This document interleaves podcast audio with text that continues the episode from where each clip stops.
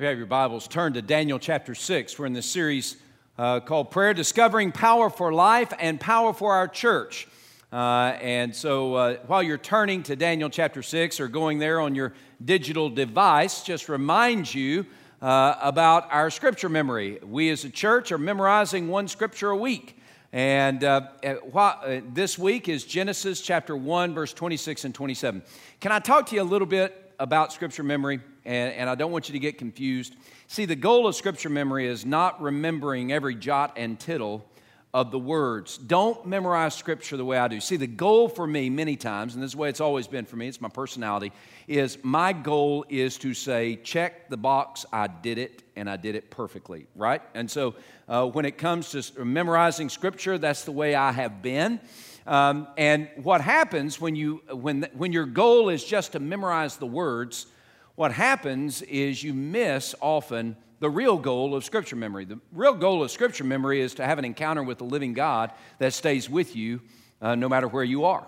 Uh, the, the, the very uh, power in memorizing Scripture is receiving God's message to us through His Word and carrying it with us.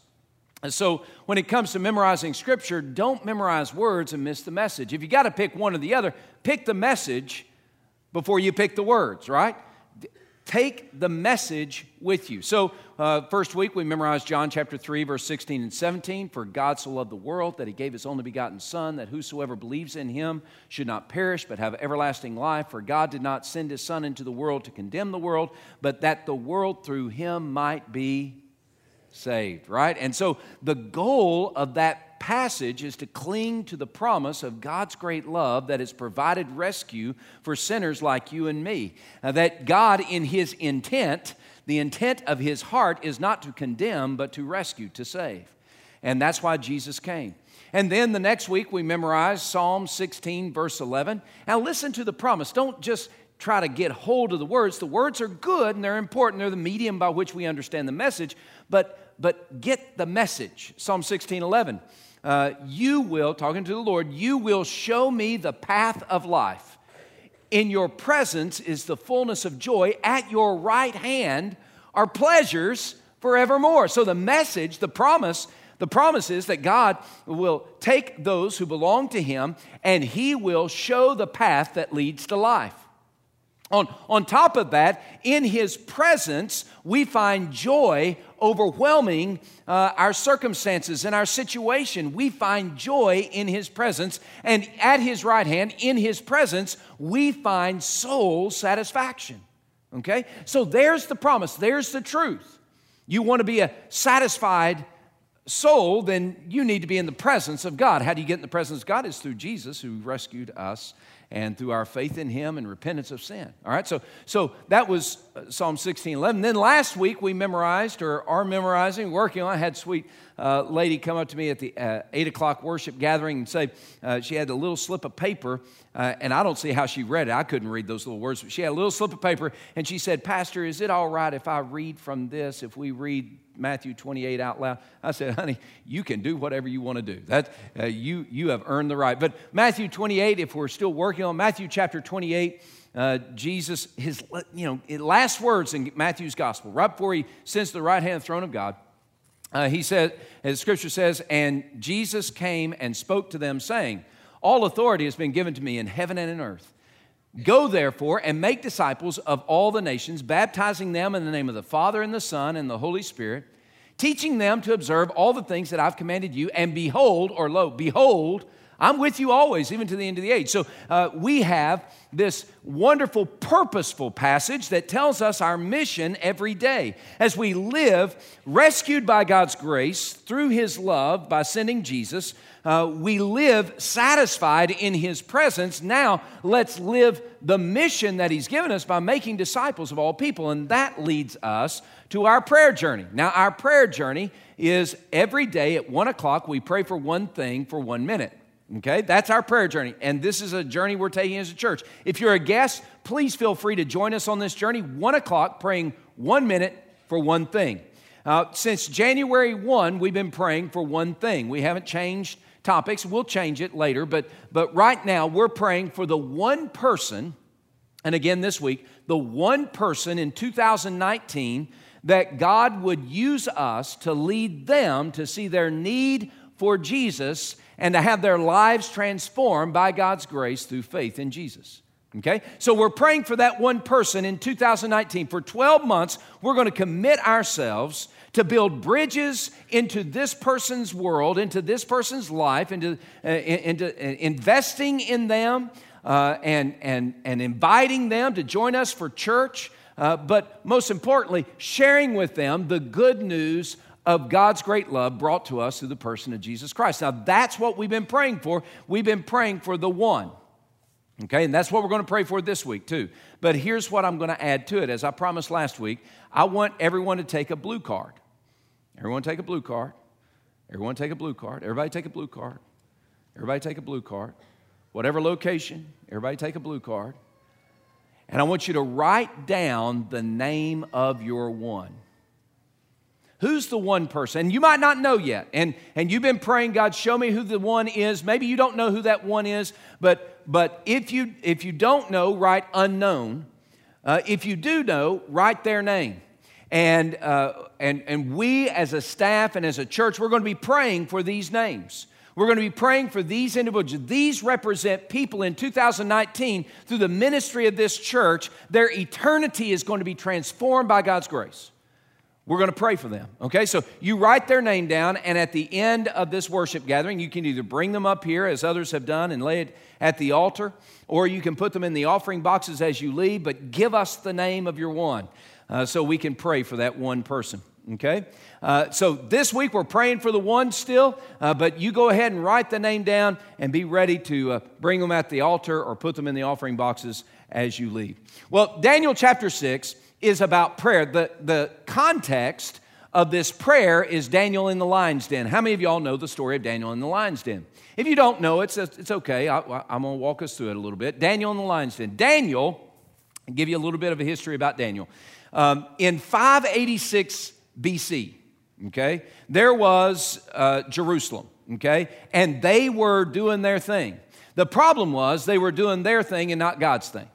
And they had lived uh, unfaithfully to the God who had rescued them from Egypt. Uh, 500 years before or 700 years before, and they had lived unfaithfully. They had seasons when they were faithful, like Hezekiah during the season of Hezekiah we saw last week.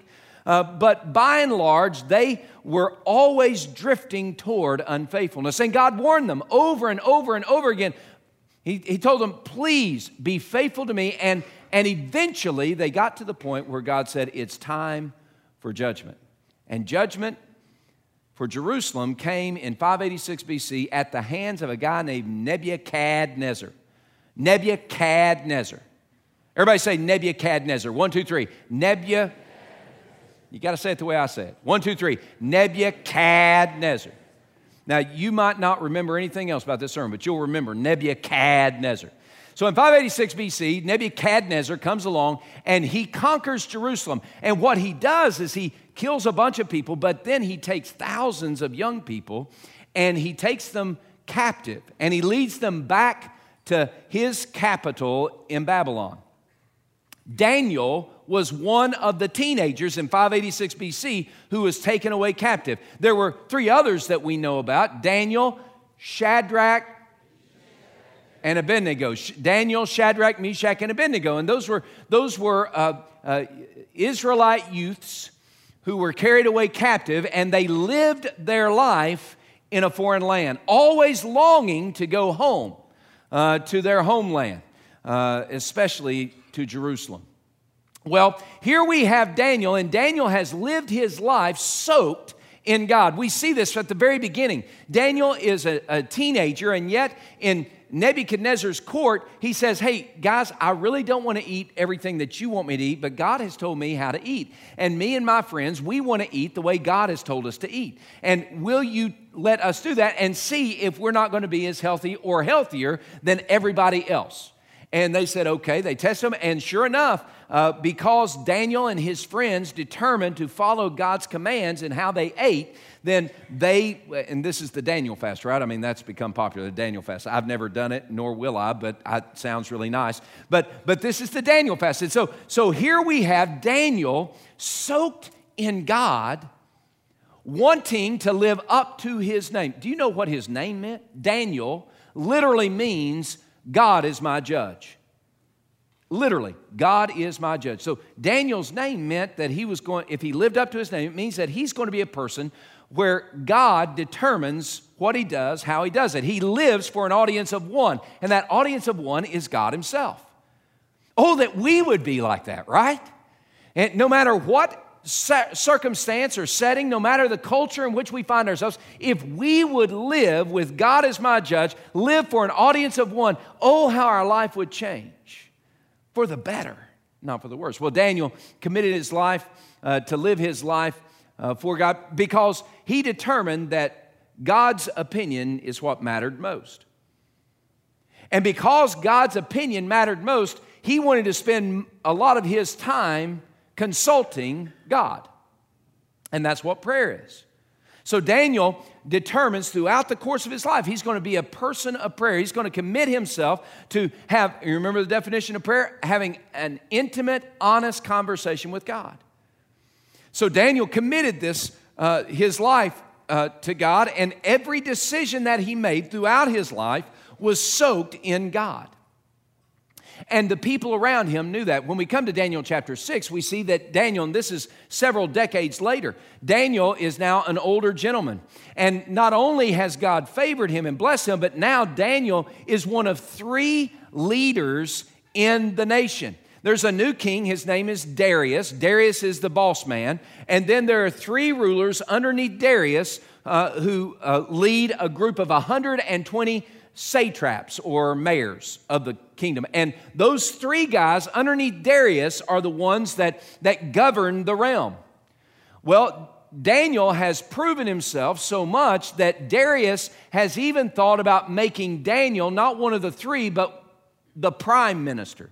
So it'd be the king, the, the boss man up here, it would be Daniel below Darius, and then there would be these other three uh, governors, and then the 120 satraps.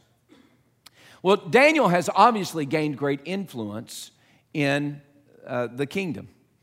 A- and yet, um, not everybody was happy about that. So there was a group of guys, the, the governors or the satraps or the commissioners, they said, you know what we're going to do? We're going to bring Daniel down. Great political move, right? They determined we're going to, we're going to get him. But they couldn't get him because of his character.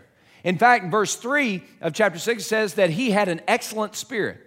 And goes on and says that Daniel did well at his work. He made good decisions. He, he couldn't be blamed. They couldn't find any fault with him in that. So they determined that if they were going to bring Daniel down, it had to revolve around his relationship with God.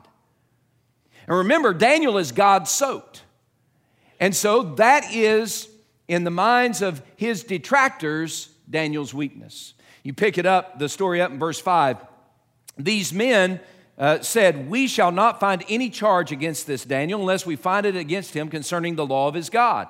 So the governors and satraps thronged before the king and said thus to him, King Darius, live forever. All the governors of the kingdom, uh, the administrators, the satraps, the counselors, the advisors have consulted together to establish a royal statute and to make a firm decree that whoever petitions any god or man for 30 days except you, O king, shall be cast into the den of lions. All right, you see how it goes here. All right. So they knew that Daniel was God soaked. They knew he was a man of prayer. Down in verse 16 and in verse 20, Darius himself says to Daniel, Daniel, uh, uh, and talks about how Daniel serves continually God. Uh, this God whom you serve continually. He said that twice. Uh, so everybody around Daniel knew that he was a servant of God. And so the governors and the satraps, the politicians said, if we're going to bring Daniel down, we've got to attack this part. They knew that prayer was such an essential ingredient in Daniel's life that they could trap him like this. All right, goes on uh, and, and says in, uh, in, in verse 8 Now, O king, uh, establish the decree, sign the writing, so that it cannot be changed according to the uh, law of the Medes and the Persians, which does not alter. Therefore, the king Darius signed the, signed the decree. So, what happens is if you pray to anyone other than through Darius or to Darius, then guess what? You're going to get thrown into a den of lions. All right? Look at verse 10. Now, when Daniel knew that the writing was signed, he went home. And in his upper room, with his windows open toward Jerusalem, he knelt down on his knees three times that day and prayed and gave thanks before his God, not to Darius, as was his custom since early days. And, and verse 11 talks about how the, the, the guys were spying on him, the, the politicians were spying on him. They see him praying, so they bring him for Darius. Uh, Darius is then forced to put Daniel in a den of lions, and, and his, uh, his fleeting plea in verse 16 Daniel, this God whom you serve continually, he will rescue you. That's Darius's hope. Uh, Daniel's put in the lion's den. The stone is rolled uh, uh, uh, before the pit. Uh, a seal is put on the stone so that nobody can break it. Everybody goes to bed. Get up the next morning. Darius couldn't sleep because he's worried about Daniel. He comes, he rolls back the stone, and he cries in, Daniel, did the God whom you serve continually rescue you? And Daniel says, Yeah, don't be, don't be worried about it. God's got this. And Daniel is rescued from the lion's den. So much so that Darius is changed. Look down in verse 26. Darius makes a decree. I make a decree that in every dominion of my kingdom, men must tremble and, and fear before the God of Daniel. For he is the living God and steadfast forever. His kingdom is the one which shall not be destroyed. His dominion shall endure to the end. He delivers and rescues. He works signs and wonders in heaven and on earth, who has delivered Daniel from the power of the lions. As we look at this passage, I want you to hear Oswald Chambers said it this way. Oswald Chambers, the guy who wrote My Utmost for His Highest, okay? Oswald Chambers. If you haven't read that, go ahead and pick that up. You can get it online uh, you can get it at bookstores. I think even Barnes and Noble has it. Uh, My utmost for His highest. Great daily devotion, uh, and and and it's by Oswald Chambers. Oswald Chambers said this. He said, "The meaning of prayer is that we get hold of God, not that we get hold of His answer." So I want you to I want you to grab that because really the point of Daniel chapter six is not the point of Daniel chapter 6 is not that Daniel is rescued from the den of lions. I mean, we, we see in Hebrews chapter 11 that there were many people who were servants of the living God who were faithful to the end who did not escape the attack of lions. The point of this story is not really that Daniel escaped the, the, the, the hungry lions. The point of the story, I believe, is that Daniel practiced God's presence for seven decades of his life and in that journey, he nourished his soul with the power of God's presence. See, I think that's something that we need to hear today. The goal of prayer is not to get an answer, the goal of prayer is to spend time with the one whose opinion matters most. The goal of prayer is not that we get our way, the goal of prayer is that we get hold of God Himself and that we live soaked in His presence. By the way, do you get this is what Jesus has done for us? I know I've talked about this and it, it takes some time away from my, my message about Daniel, but I, we got to understand this. See, as followers of Jesus, Jesus came and he died on a cross and he was raised from the dead and he was exalted to the right hand of the Father so that he might break through the barrier between us and God so that he might tear through the veil into the very holy of holies, into the very presence of God, so that we might live in persistent, constant, immediate access with God, so that we might practice the presence of God. Jesus, our high priest, became our sacrifice so that he might bridge the distance between a sinner like you and me and a holy God. He tore through the veil, entered into the Holy of Holies, pulled us along with him so that we now can come boldly before the throne of grace and find grace and mercy that will help us in our time of need. Jesus died so that we could pray, so that we could live in, in intimacy with God. Daniel got that. And that's how he lived. He lived his life with his soul nourished by the power of God's presence. Now, you and I, we need to, we need to grab hold of this. We need to get hold of this truth that, that what energizes and empowers us each day is not, um, uh, not the breeze at our back. What, what energizes and empowers us each day is the Spirit of God who dwells within us and our communion with the living God through prayer. As we look at, at Scripture, we understand that prayer, prayer does mean something specific. Prayer is where we are laying hold of God's promises to us. Do you know there are 3,000 plus promises of God in Scripture? Do you realize that? 3,000 plus promises from God to us in Scripture. And Every single one of those promises belong to every single person who belongs to God through faith in Jesus Christ.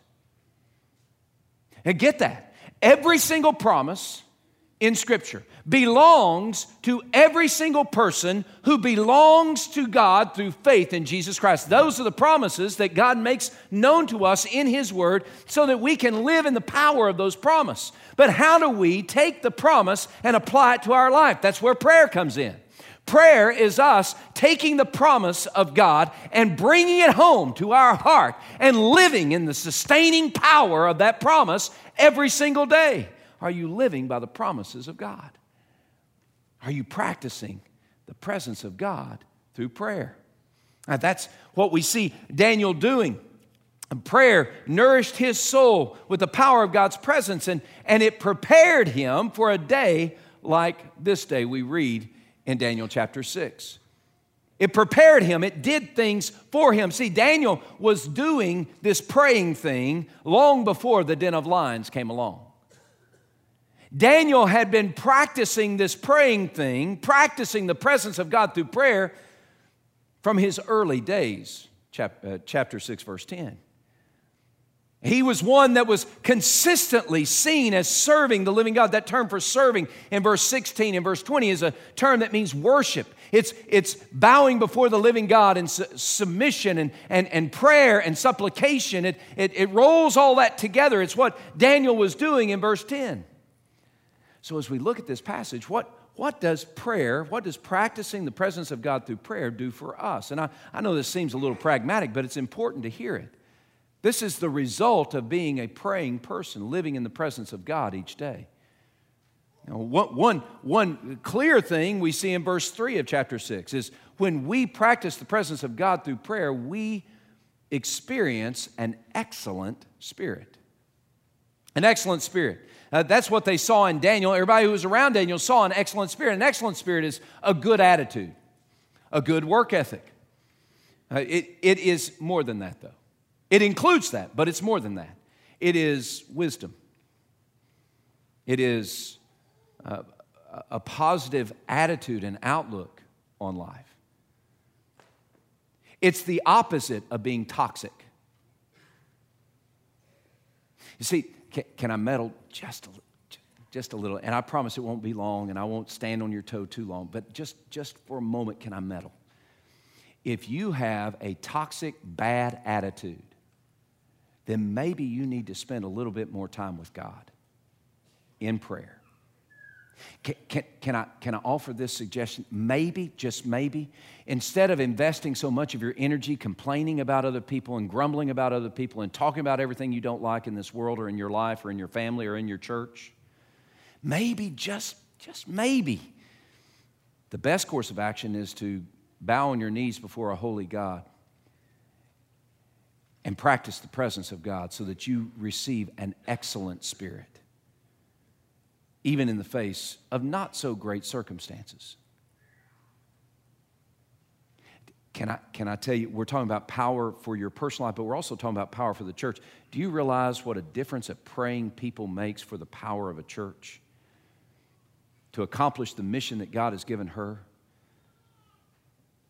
Instead of a church filled with negative, toxic, complaining, grumbling people, when we are a praying people, we're a people with excellent spirits. You want to make a difference in your work? Pray more. Spend more time with God. Practice the presence of God, even at your work. You want to be a better student? You want to, uh, uh, you, you, you want to make a difference in your school? Then, then pray more. Spend more time with God. It gives an excellent spirit. Secondly, it, when we practice the presence of God through prayer, we, have, uh, we receive a calm confidence even in the face of a den of lions. You see the scrambling that's going on by these politicians. They're looking for a way. We're going to get Daniel. We're going to get Daniel. We're going to get Daniel. And they're scurrying around. And then, even in verse 11, you see them sneaking around in the hedges looking and say, Is he praying? Is he praying? Is he praying? That's not what Daniel did. Verse 10 And when he knew that the decree had been signed, he had three choices. He had three choices to make at that point. Number one, he could stop praying for those 30 days. I would think that many of us would choose that. Faced between a den of lions and praying, we would say, okay, we just won't pray for 30 days. What could it hurt? For Daniel, not praying was life and death. Uh, Daniel could have stopped praying. Second, Daniel could have uh, gone incognito in his prayer life. He could have, instead of being as public as he was, he wasn't outlandish, he wasn't showing off in his walk with God, but, but he was not hiding it either. And, and every day he was consistent. He would go to his upper room, he opened his windows toward Jerusalem. Three times a day he would pray. He would pray and give thanks to God. He could have stopped that practice for 30 days and gone into the basement and shut the door in the dark and prayed. Or Daniel could have done exactly what Daniel had always done, and that was pray. You know what Daniel did? Did the third choice. Why? Because it was that prayer life, it's that journey of intimacy with God in prayer that sustained him for his life. Do you realize that praying is not just some ritual that we follow, but rather it is life giving, soul nourishing conversation with the God who is the ruler of the universe, the maker of all things, the Savior of our soul, and the director of our destiny? We spend so much time worried about what our brother, our sister, our mother, our father, our best friend, our no friend, our enemies think about us and we don't spend any time talking to the one whose opinion should matter most God Himself. See, when we spend time practicing the presence of God in prayer, then we're getting the opinion of the one who matters most. And He's the one who nourishes our soul and gives us a calmness in the face of chaos. Look, if your life is in turmoil, and my life is sometimes in turmoil, I did taxes last week, right? Uh, or uh, uh, two Fridays ago. I, I did taxes. That's, that's tumultuous.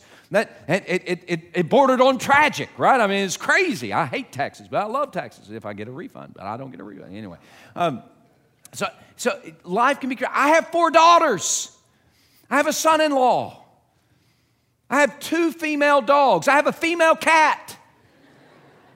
Make no mistake, life can get chaotic. But when I practice the presence of God in prayer, the God who never sleeps nor slumbers, covers me with his protection and his care. He sings his love song over me. He speaks peace into my mind and into my heart. He gives me courage in the face of even roaring lions because this is God of the universe. And I'm with him and I know him and He satisfies my soul. That, that's another part of praying. Praying satisfies our soul. Now, I want you to take note, and, and again, quickly, uh, in when, when Daniel prayed, he opened his windows toward Jerusalem. You know why he opened his windows toward Jerusalem? There's nothing in Scripture says you got to do that.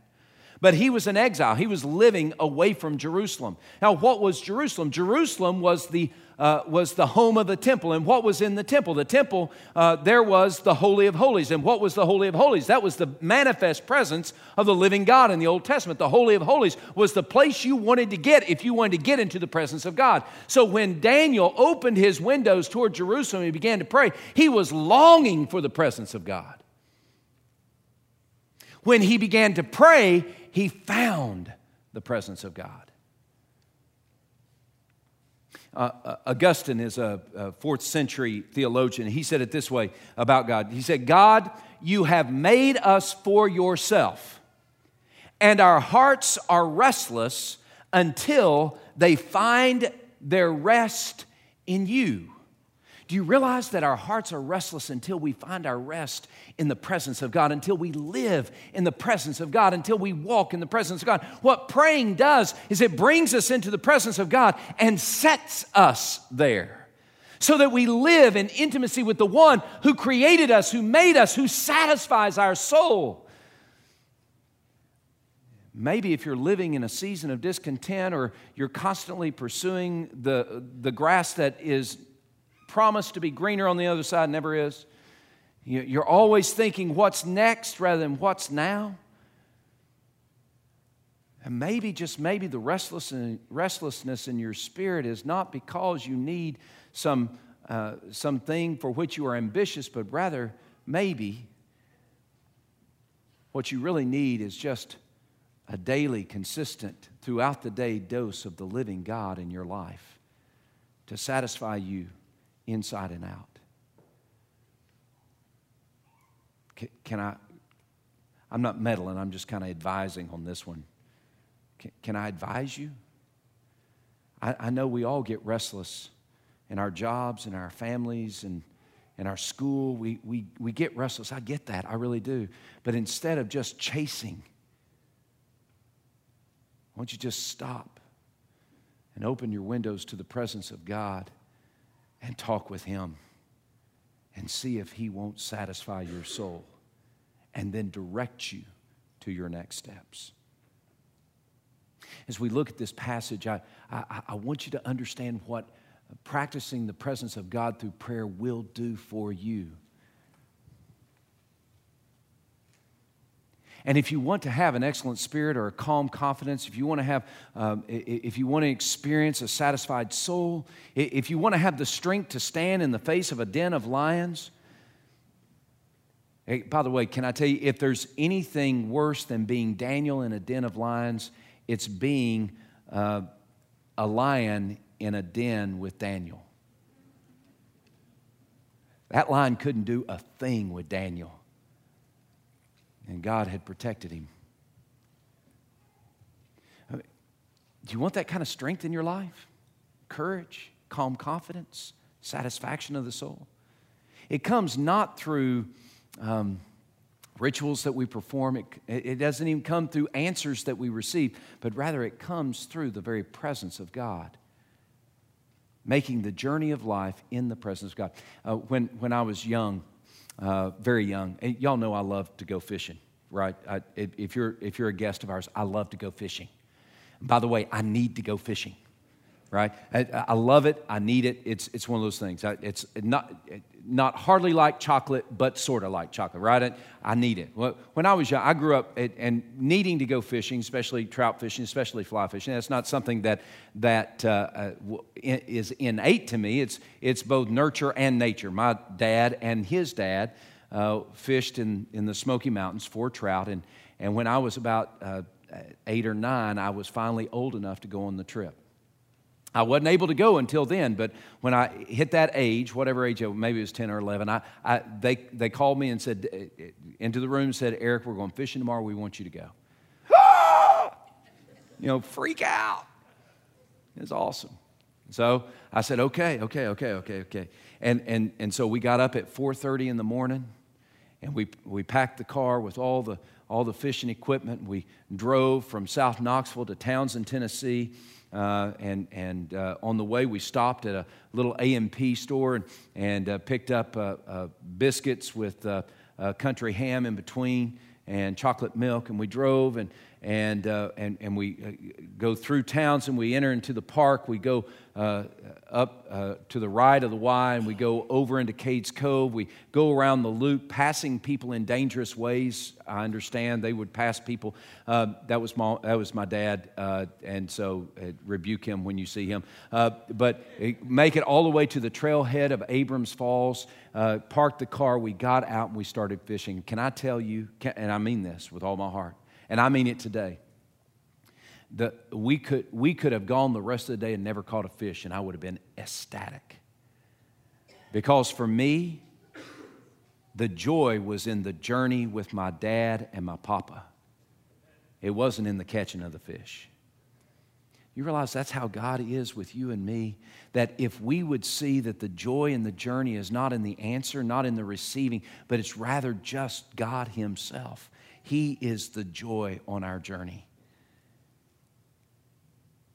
then we would, we would be more motivated and, and, and more compelled to practice His presence through prayer. Three, three little application things, and I'll, I'll leave it with you, okay? So, three quick applications. The first thing we see about Daniel, if, if we're going to pray and practice God's presence and be nourished by the power of God's presence, then we need to pray like we eat. Daniel prayed three times a day. Now, I know not everybody here eats three times a day, some of you eat seven breakfast, snack, lunch, snack, snack, dinner, snack. Oh my goodness, if you would pray like you eat, can you imagine what it would be like practicing the presence of God? Now, it, you know me, I, I, don't, I don't eat a lot. I don't eat breakfast, I don't eat lunch, rarely eat lunch, uh, and will eat dinner. But if you know me, if you've seen any of my pictures, uh, I, I, when I eat, oh, I eat, right? I, I feast. But if we pray like we eat, uh, it would be inconceivable for us to go through a day without eating a meal. You think about it. We need to pray like we eat. It, it would be like for many of us, we look at food and we say, that's life. The way I look at chocolate or coffee, that's life. If, if we would pray like we eat, and see that practicing the presence of God through prayer is life for us, everything would change. Do you see that Daniel saw prayer as more precious than his own life? Do you get that? Daniel would rather die physically than give up the nourishment of his soul and the strength of his life found in the presence of God through prayer. Oh, that we would pray like we eat. The second thing I want us to see application so pray like you eat. Second, thank God no matter the circumstance. Daniel is facing a den of lions. And verse 10 says that he is thanking his God. Do you know gratitude goes a long way in nourishing our soul in the presence of God? Gratitude reminds us that I am not in God's presence because of my good looks or my charm, but rather I am in the presence of God because Jesus, the high priest, pierced through the veil of sin that separated me from God. That even though I deserve nothing but judgment, God, in His grace and His great love, sent Jesus to rescue me through the death of Christ on the cross uh, for my sin, to bring forgiveness for my sin, to be raised from the dead. Now I, through faith in Christ, repentance of my sin, can live in the intimacy of God. So even if it's a den of lions kind of day, it's still a good day because God has rescued me. Today, we need to be grateful.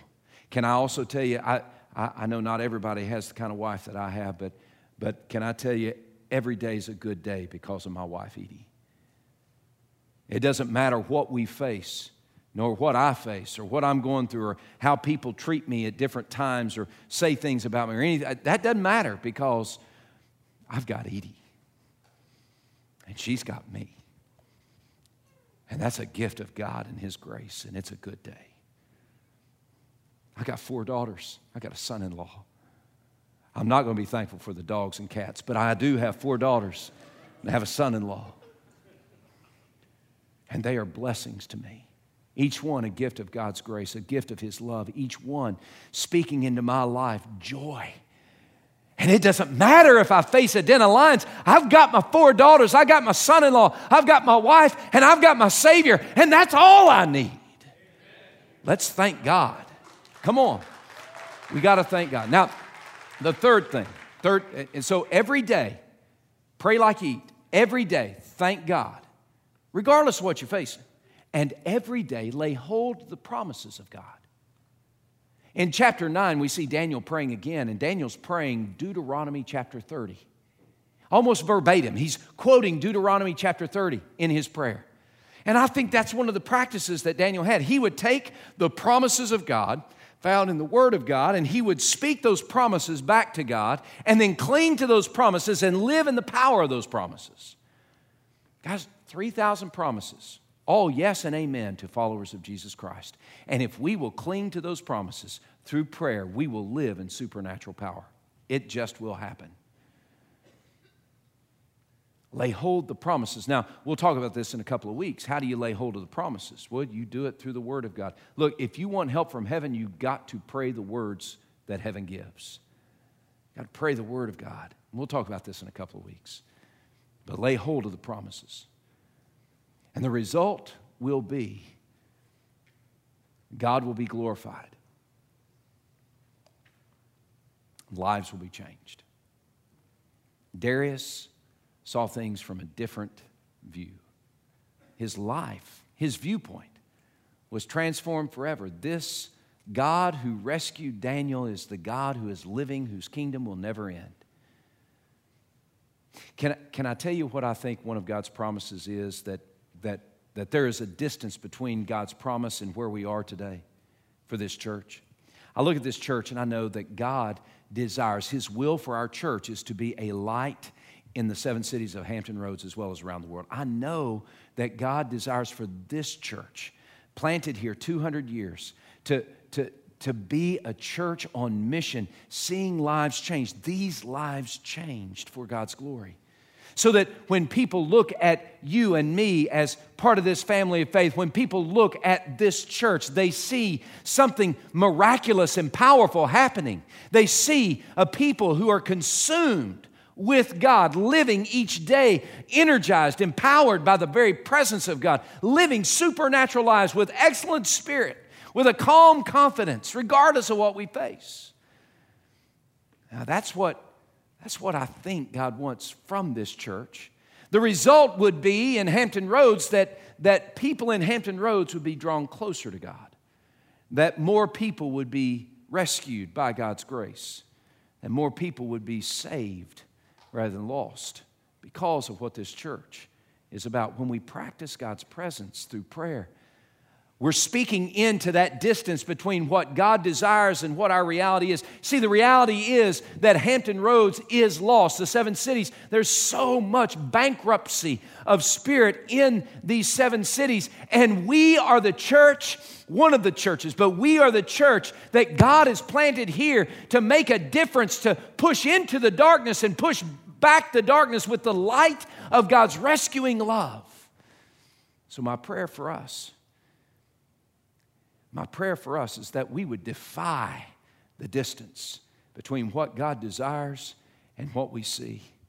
That we would pray for God to close that gap between what He has called us to be and what we're actually being. And that we would see lives transformed by His grace through the seven cities of Hampton Roads. And it begins as you and I commit ourselves to share the good news of his rescuing love with that one. So today I invite you in these next few moments as we as we close this time of gathering uh, i'm going to invite you to pray i'm going to invite you to to to to, uh, to practice god's presence through prayer I'm going to invite you to, to, to open your heart to the Lord, to, to write down the name of the one or to take the name of that one and bring it here at the altar and pray over these that are already here and yours as well. I'm going to invite you to, to come and, and talk to one of the ministers that will be at the front. I'm going to invite you to come and, and, and, and, and, and maybe just bow before the living God and say, Oh God, I need you today. And practice His presence. Maybe you just need to sit right where you are and talk to the living God. Maybe you need to stand and join in singing praise to the living God. But don't remain passive in this moment. Some of you are here today and you have never tasted the rescuing love of God through faith in Jesus Christ, and today is your day to be rescued by His grace, to be transformed by His love, to be brought through the veil into the very holy of holies, into the very presence of God. And today is your day to be saved. And if that's you, I invite you to come to one of the ministers that'll be here at the front and say, Today, I need to be rescued by God's grace. My prayer is that we would practice God's presence in this moment through prayer and through praise.